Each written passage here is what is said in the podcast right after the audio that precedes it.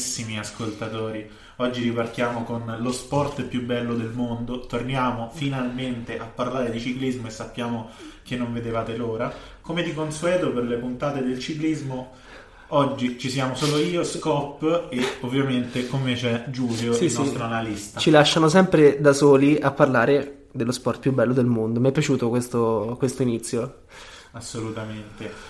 E c'è tantissima carne al fuoco, quindi io inizierei subito ad entrare in medias res e riavvolgerei il nastro degli ultimi due mesi ritornando a quello che è stato uno degli eventi sportivi a tutto tondo più belli di questo 2021. Ovviamente stiamo parlando delle Olimpiadi in particolare vorrei riportare l'attenzione dei, dei- dei- dei nostri ascoltatori, anche la tua, sulla prova in linea e la prova a cronometro eh, che, abbiamo, che abbiamo ammirato.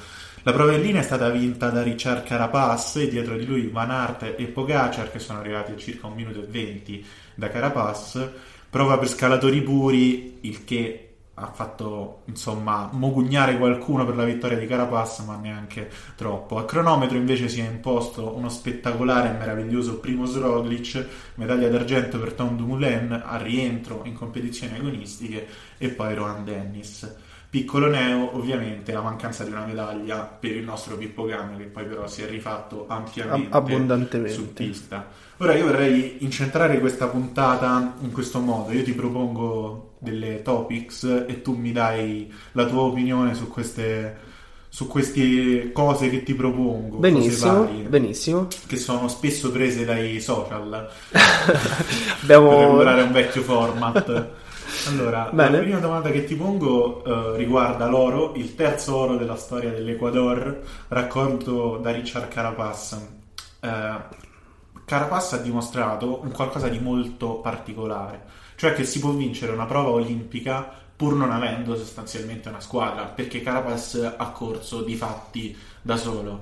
Ecco, il ciclismo è uno sport di squadre, noi lo diciamo, l'abbiamo sempre detto le- anche nelle nostre puntate. Dunque, com'è possibile per Carapaz vincere da solo contro dei team come quello italiano, quello della Gran Bretagna, ad esempio, mi vengono in mente, che avevano a disposizione sette corridori o sei corridori, insomma, Tutti di livello, tra tutti l'altro. di livello elevatissimo. Esatto.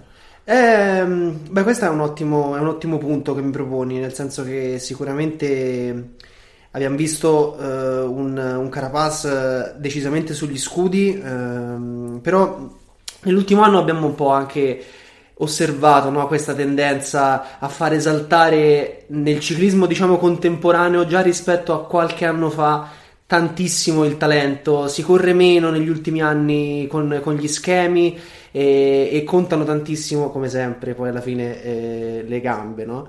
Eh, e quel giorno veramente Carapaz eh, ne aveva a pacchi più di, di chiunque altro. Eh, prova, come dicevi, mh, per scalatori puri, 4000 metri di dislivello totale. Tra l'altro, mh, secondo me, spettacolare col Monte Fuji a 120 km dal traguardo. Insomma, eh, bella prova, bel percorso. Ha vinto, secondo me, il più forte.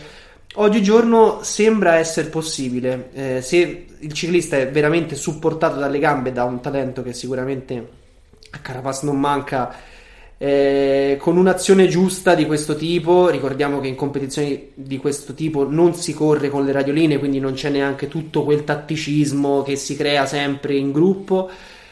In, questi- in competizioni di questo tipo, atleti, appunto, lo ripeto, di questo talento mh, riescono a tirar fuori, secondo me, delle prestazioni anche non supportati da- da- dagli squadroni che siamo abituati a vedere. E poi all'equazione va aggiunto il fattore climatico oltre al fattore altura, nel senso che Diciamo. Carapaz ha dichiarato mi sentivo come quando correvo in Ecuador. Ecco, questa è una dichiarazione che a lui può far piacere, ma tutti gli altri corridori non sono esattamente Non so. abituati a correre Con tutta quell'umidità, sì, sì. e all'umidità, al livello di umidità dell'Ecuador. Ecco, Sì, personaggi come Van Aert, come Pogacar possono aver risentito anche di questo. Tra l'altro Van Aert e Pogacar arrivavano direttamente dal Tour come Carapaz, però con una forma che sembrava nettamente Superiore, superiore, sì, sì. a quella dell'equatoriano. E quindi hanno appunto dimostrato forse che anche in questo senso hanno risentito della, della temperatura. E dobbiamo anche sottolineare come Wood abbia fatto secondo.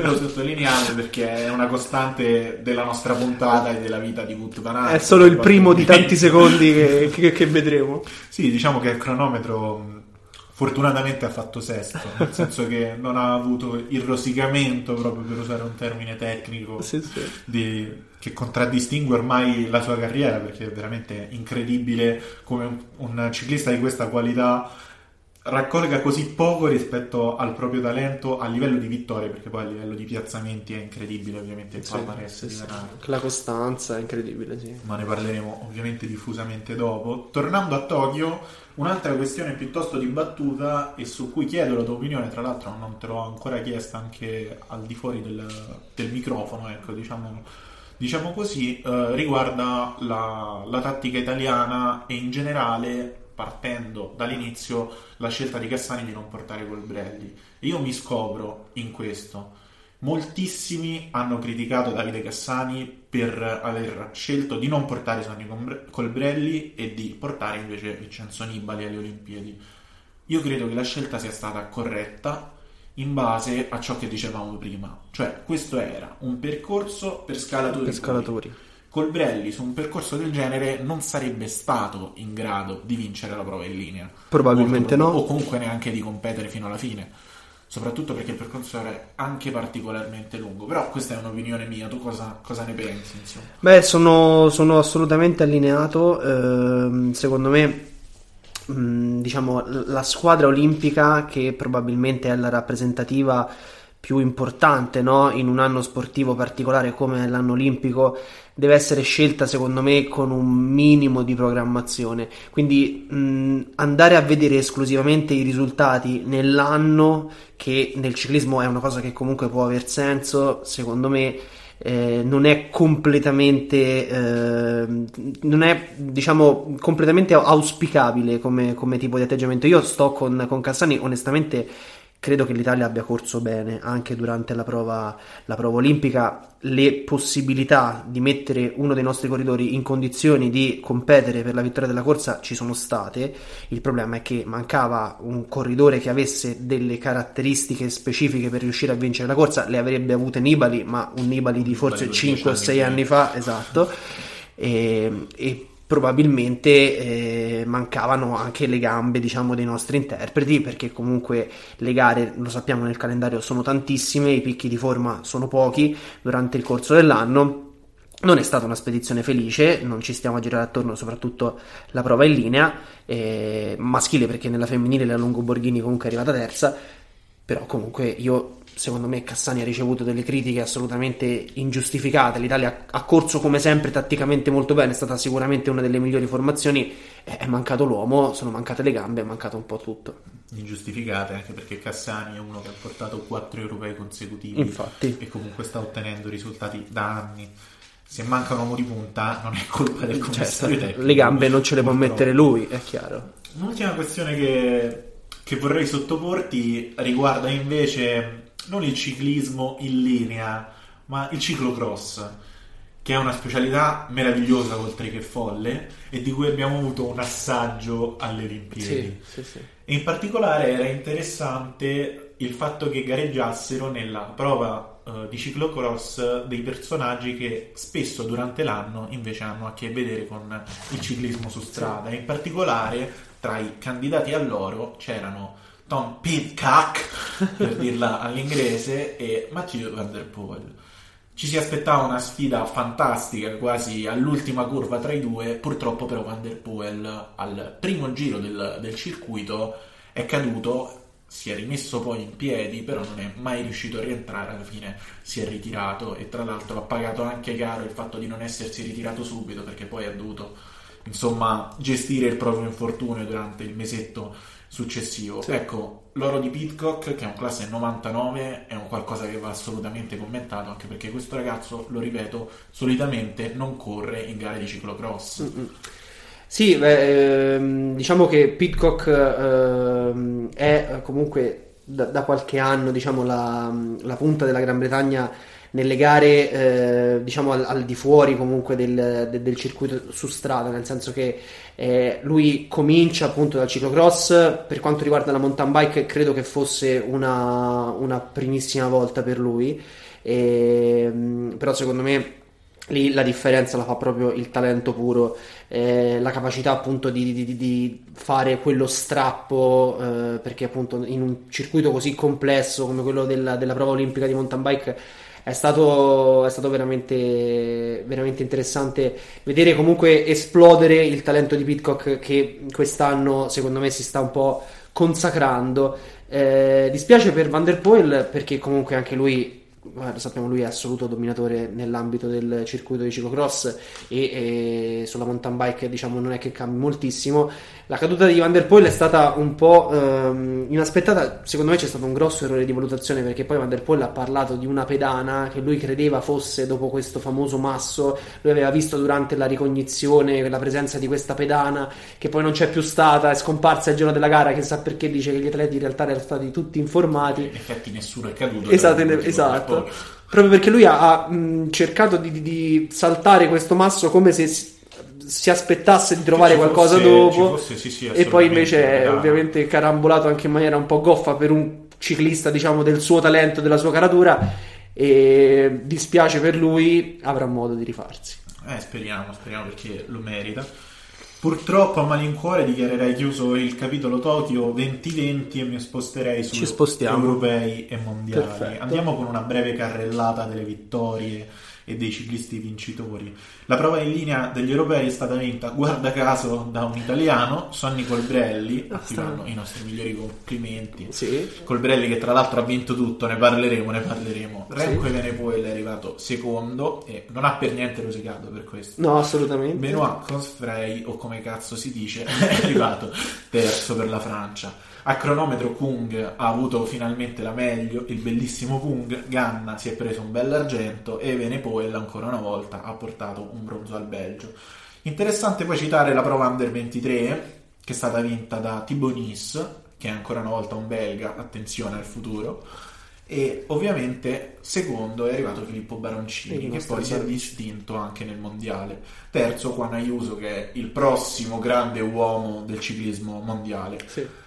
A proposito di mondiali, alla Filippo si è riconfermato campione del mondo, seguito a sorpresa su un podio probabilmente del tutto inedito da Dylan Van Barle e da Valgren per la Danimarca. A cronometro Ganna ha dominato la prova, nonostante un povero Wout van Aert che aveva dominato a sua volta su, sugli avversari, perché questi due hanno fatto sostanzialmente gara a sé il terzo posto, il bronzo, è ancora una volta andato a Remco.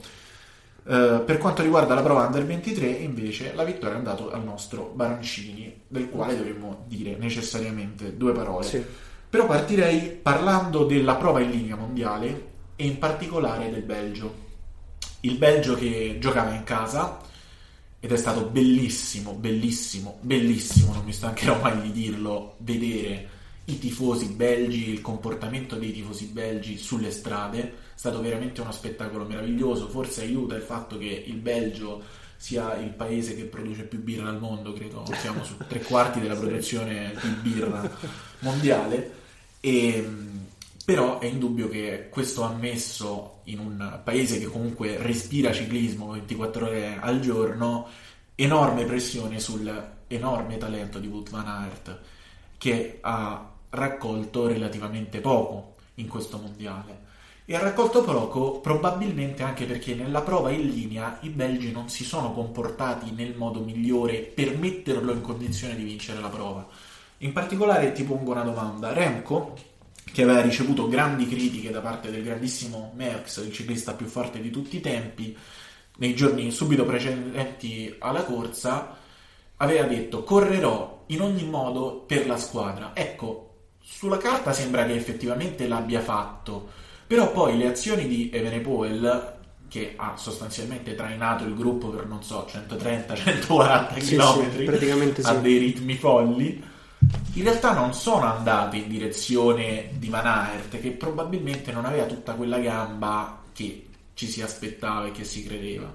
Tu che ne pensi di, di tutta la vicenda Ma ehm, ritorno sull'aspetto legato appunto alla pretattica no, di gara, perché poi qui in queste competizioni in cui si concorre per nazionali, a differenza delle competizioni del calendario eh, UCI mh, a squadre professionistiche, non ci sono le radioline, quindi si, si, si, delinea diciamo, una tattica pre-gara, poi ovviamente eh, questo, insomma, tutto, la gestione rimane nelle mani degli interpreti durante la gara stessa e questo ci permette di vedere delle gare assolutamente spettacolari, cioè, certo. cioè lasciatemi dire che questa è stata veramente la, la, prova in linea del mondiale più bella degli ultimi vent'anni probabilmente io adesso non le ricordo tutte a memoria ma francamente eh, si, si parla, a parte che il Belgio concedimi un, un piccolo Excursus è la patria del ciclismo e ogni anno, sono d'accordo con te, dovrebbero organizzare il mondiale nelle Fiandre. Detto ciò, ehm, secondo me, appunto, eh, è stata una pressione, vero, quella del pubblico, ma secondo me una pressione comunque giusta, nel senso che sia Van Aert che Venepol, solo per citare, diciamo, le grandi punte del ciclismo belga in questo momento, sono due che secondo me non, eh, non hanno paura di, di, di sentire diciamo, il, il trascinamento no, da parte della folla e anzi si esaltano diciamo, in questo tipo di condizioni.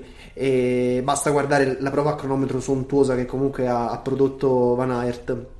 Eh, però appunto per quanto riguarda la tattica di gara e qui rispondo alla tua domanda durante la prova in linea indubbiamente eh, sarebbe stato necessario un pizzico di dialogo in più tra i corridori stessi, cioè se si fossero parlati un po' di più in gruppo, forse avremmo visto diciamo, una situazione differente perché veramente Remco ne aveva secondo me per vincere la gara. Cioè io non ho mai visto una situazione del genere in cui un, un solo corridore, tra l'altro un corridore di punta, mh, quindi uno di quelli che tendenzialmente vengono protetti dalle proprie squadre, prende così tanta aria eh, in faccia, quindi va a tirare per così tanto tempo, ma poi di sua spontanea volontà perché poi appunto ha mh, ricucito tutti gli strappi molto spesso eh, che avevano fatto i francesi. Eh, ha tirato veramente il gruppo per una quantità di chilometri mostruosa. Infatti mh, qualunque testata ha assegnato un 10 pieno ad Evenepoel per la gara per la gara spettacolare che comunque, che comunque, ha fatto. Però se forse avesse parlato un pizzico di più con Van Aert, che era ovviamente il designato per la vittoria, eh, il capitano assoluto della, della formazione belga, forse avremmo visto una situazione differente perché comunque la prova era assolutamente eh, cucita ad hoc per le caratteristiche di Van Aert perché poi appunto se fossero riusciti come volevano ad arrivare in volata ristretta ovviamente Van Aert in quella situazione è senza dubbio il più forte quindi sì sono d'accordo con te. C'è stata una condotta di gara un pizzico scellerata da parte del Belgio che secondo me ha buttato via non buttato via perché poi adesso ne parleremo delle condizioni di Alaphilippe non si, cioè, quando diciamo hai un loro era andato esatto. però una medaglia ha buttato via una medaglia. non giocare anche con Stoiven nel senso che Stoiven stesso che poi è arrivato in volata ristretta a perdere da Valgren e da Mambarle argento e bronzo ha detto Forse se avessi dovuto faticare un pochino meno per tenere Van Aert lì e mi avessero detto da prima fai corsa libera, forse sarei riuscito quantomeno a raccogliere una medaglia. E in effetti Stoiven in volata ristretta con Balgren e soprattutto con Van Barle che è un cronoman puro partiva ampiamente favorito sì, sì. e non è riuscito neanche a cogliere un bronzo che sì, comunque avrebbe un po' salvato la faccia quantomeno per i belgi esatto. che come detto respirano ciclismo e quindi sono rimasti particolarmente delusi dai loro risultati nel mondiale. Ma è giusto parlare di Francia è giusto parlare di Ala Philippe. C'è una fotografia in particolare che io mi sono salvato della, della corsa. A circa 35 km dall'arrivo alla Philippe eh, si allontana dal gruppetto ormai di testa di corridori che poi si andranno a giocare la corsa e va a parlare con il suo CT Vauclair all'ammiraglia e sostanzialmente vince la gara a tavolino. Nel senso che i due discutono per 2-3 minuti buoni se non di più, nel frattempo gli altri vanno a 100 all'ora, eh, finiscono di parlare, alla Filippo rientra senza alcun problema e poi dà due strappi con l'aiuto dei suoi compagni di squadra che non hanno il minimo senso. Alla Filippo è stato bravissimo in una stagione in cui non ha sempre avuto la condizione ottimale a tenersi delle cartucce per il mondiale e ha ottenuto il miglior risultato che, che poteva ottenere. Sono d'accordo.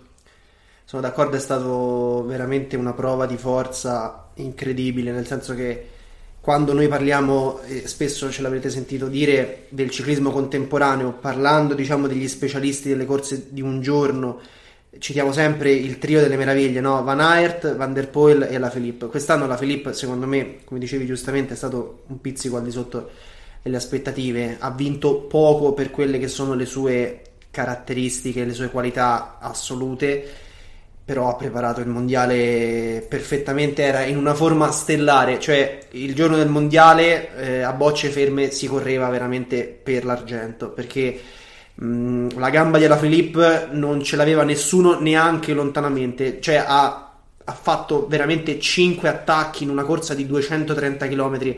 Cioè, mh, mm, per, per, i neofiti, diciamo, per chi non segue il ciclismo, ma anche per chi lo segue in realtà, cioè è una roba folle, folle. Attaccato a meno 80, a meno 50, a meno 30, cioè Mm, è, è, un dispendio assurdo per chiunque, soltanto un ciclista del talento e della forza veramente di, di Ella Philippe può riuscire in una roba del genere. Poi il suo attacco è stato devastante perché comunque eh, ha preso più di un minuto su un gruppo di inseguitori che erano qualcosa di favoloso e niente, ha vinto la corsa con merito. Giustamente si farà un altro anno con la maglia dell'Iride addosso.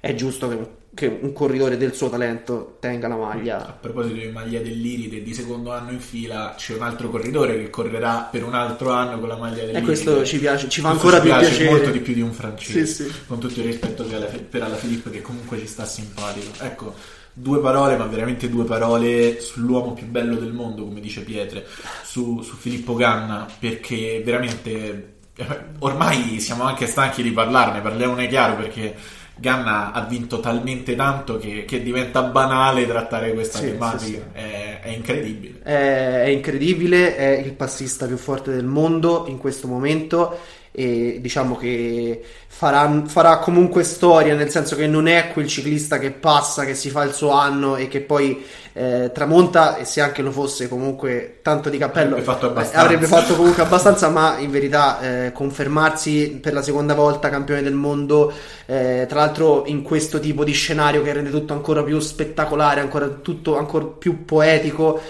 in una gara con un avversario di questo tipo perché mh, noi dobbiamo sempre ovviamente eh, come dire eh, celebrare esatto, la, la, la, la, prova assurda di, di, di Van Aert che cioè, tra lui e, e, Ganna sono riusciti a, a, dare quasi un minuto mi sembra sì, sì anche di più di un minuto credo sì, ecco. a, a, Evenepoel eh. che è probabilmente questo, in questo, momento su strada il terzo passista più forte del mondo. Quindi si parla di corridori di qualità eccelsa. Ganna ha dimostrato di essere ancora una volta il più forte, condotta di gara perfetta. Mm, ha iniziato un pizzico più lentamente rispetto a Van Aert al primo intermedio era leggermente dietro e poi ha scatenato una potenza clamorosa una gara di oltre 49 km eh, condotta a più di 50 orari, ma che gli vuoi dire, ragazzi? Cioè, è un fenomeno, un fenomeno. Io non so se qualcuno si rende conto de- del tipo di, di, di prova a cui abbiamo assistito. Tra l'altro, come la prova in linea, anche la prova a cronometro è stata una delle più emozionanti che abbia mai visto. Cioè, con tutto il rispetto per il mondiale di Imola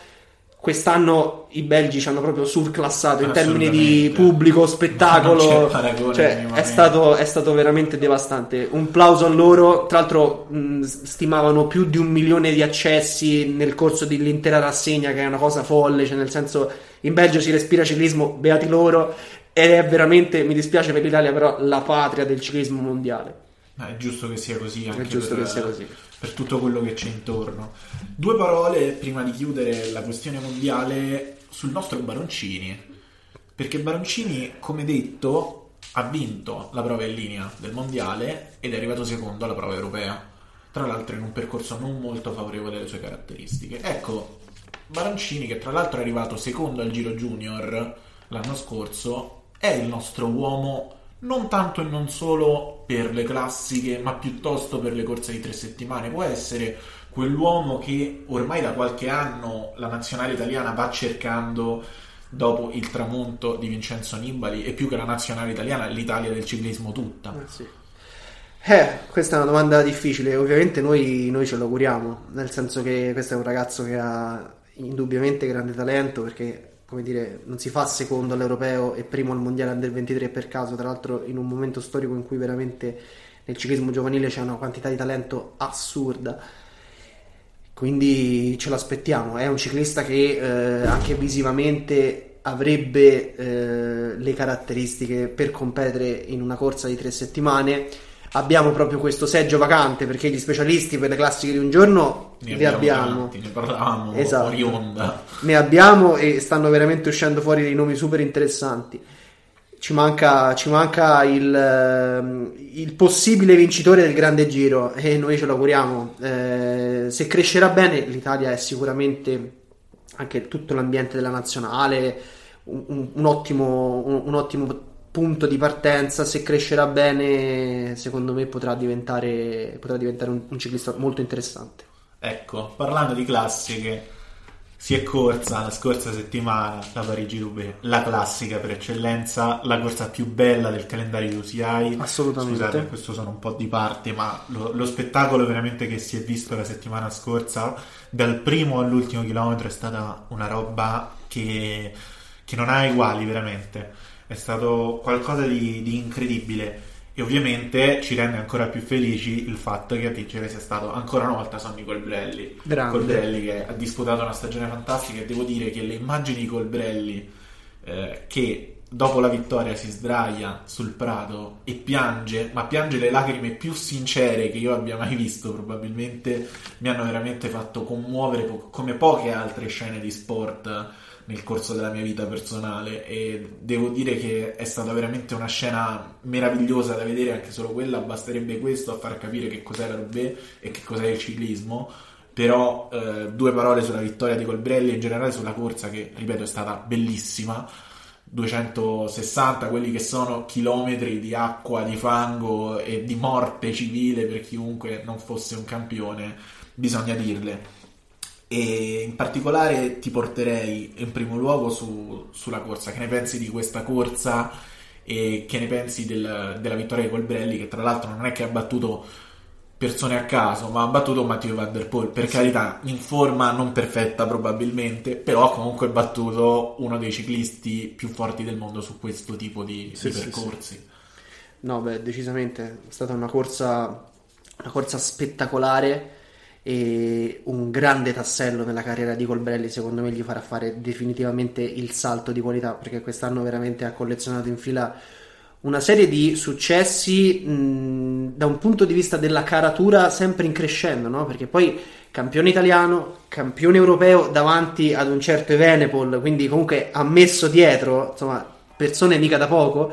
E poi eh, lo, stesso, lo stesso Van der Poel durante la Parigi-Roubaix che si conferma una, eh, una corsa meravigliosa. Co- corsa in questo momento dell'anno è ancora più bella perché con tutto il meteo, eh, la pioggia che, che, insomma infanga il tutto diventa veramente uno scenario spettacolare per noi che guardiamo da casa. Meno per i ciclisti. Meno per i ciclisti, sicuramente.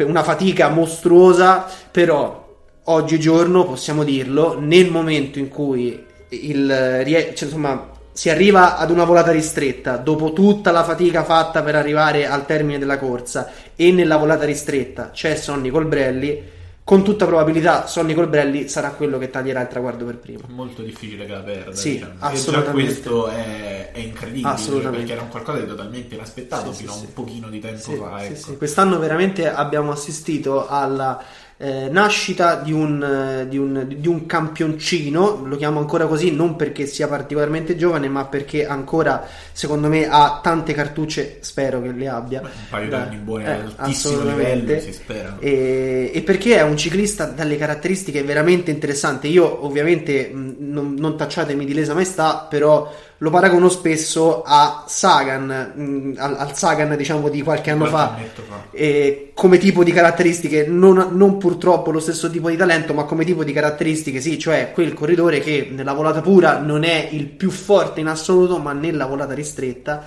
è notevolissimo, è quel corridore che appunto resiste sullo strappo, resiste in condizioni eh, difficili per qualsiasi altro tipo di, eh, di finisser e poi arriva a giocarsi la tappa e molto spesso la vince perché magari insieme a lui ci sono passisti o scalatori che appunto davanti al traguardo verranno sicuramente bruciati. Quindi sono contentissimo per, per Sonny perché mh, si intasca veramente una vittoria prestigiosissima, la più bella classica, lo ripetiamo, del calendario.